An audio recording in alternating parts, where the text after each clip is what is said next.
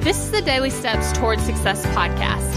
I'm Kayla Celeste, and if you're ready to show up for your goals, your business, and your life, then you're in the right place because I'm going to be sharing with you the tips, the tricks, and the strategies to help you get things done and actually accomplish your dreams. So let's take the daily steps towards success together.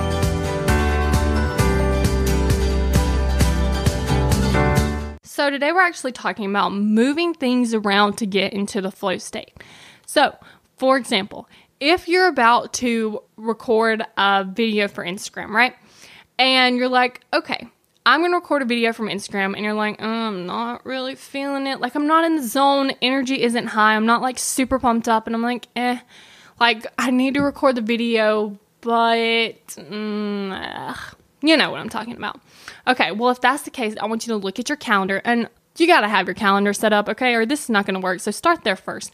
But I want you to look at your calendar and be like, oh, okay, I have time to do it in a couple hours. So then you can reschedule it so that you'll actually be in the flow state. So you're looking at your calendar going, oh, you know what? I can do that today at two o'clock and I'll probably be a little bit more awake. I'll probably have more energy and I'll actually be ready to crush it. So that's what I want to encourage you to do. Try to find the pockets of time where you're going to be in the flow state to actually get the most work done. That work that you need to get done when you're in the zone. And if you want to see some Instagram videos, if you want to see some Instagram lives, then make sure you follow me at Success by Kayla. Thank you for listening to the Daily Steps Towards Success podcast. Make sure you tune in tomorrow. After all, we're in this together, one step at a time. Have you found yourself Googling, How do I stop procrastinating? Here's the thing when you search that, I'm sure you found hundreds of tips, tricks, hacks, and strategies. In fact, I've shared several of them here on the podcast. The only thing is, did it work? Are you still procrastinating?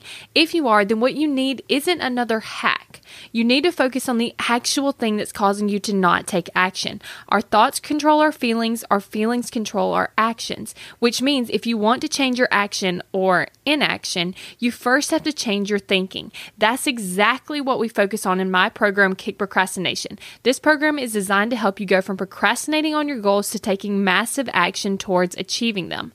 So go to kickprocrastination.com to sign up.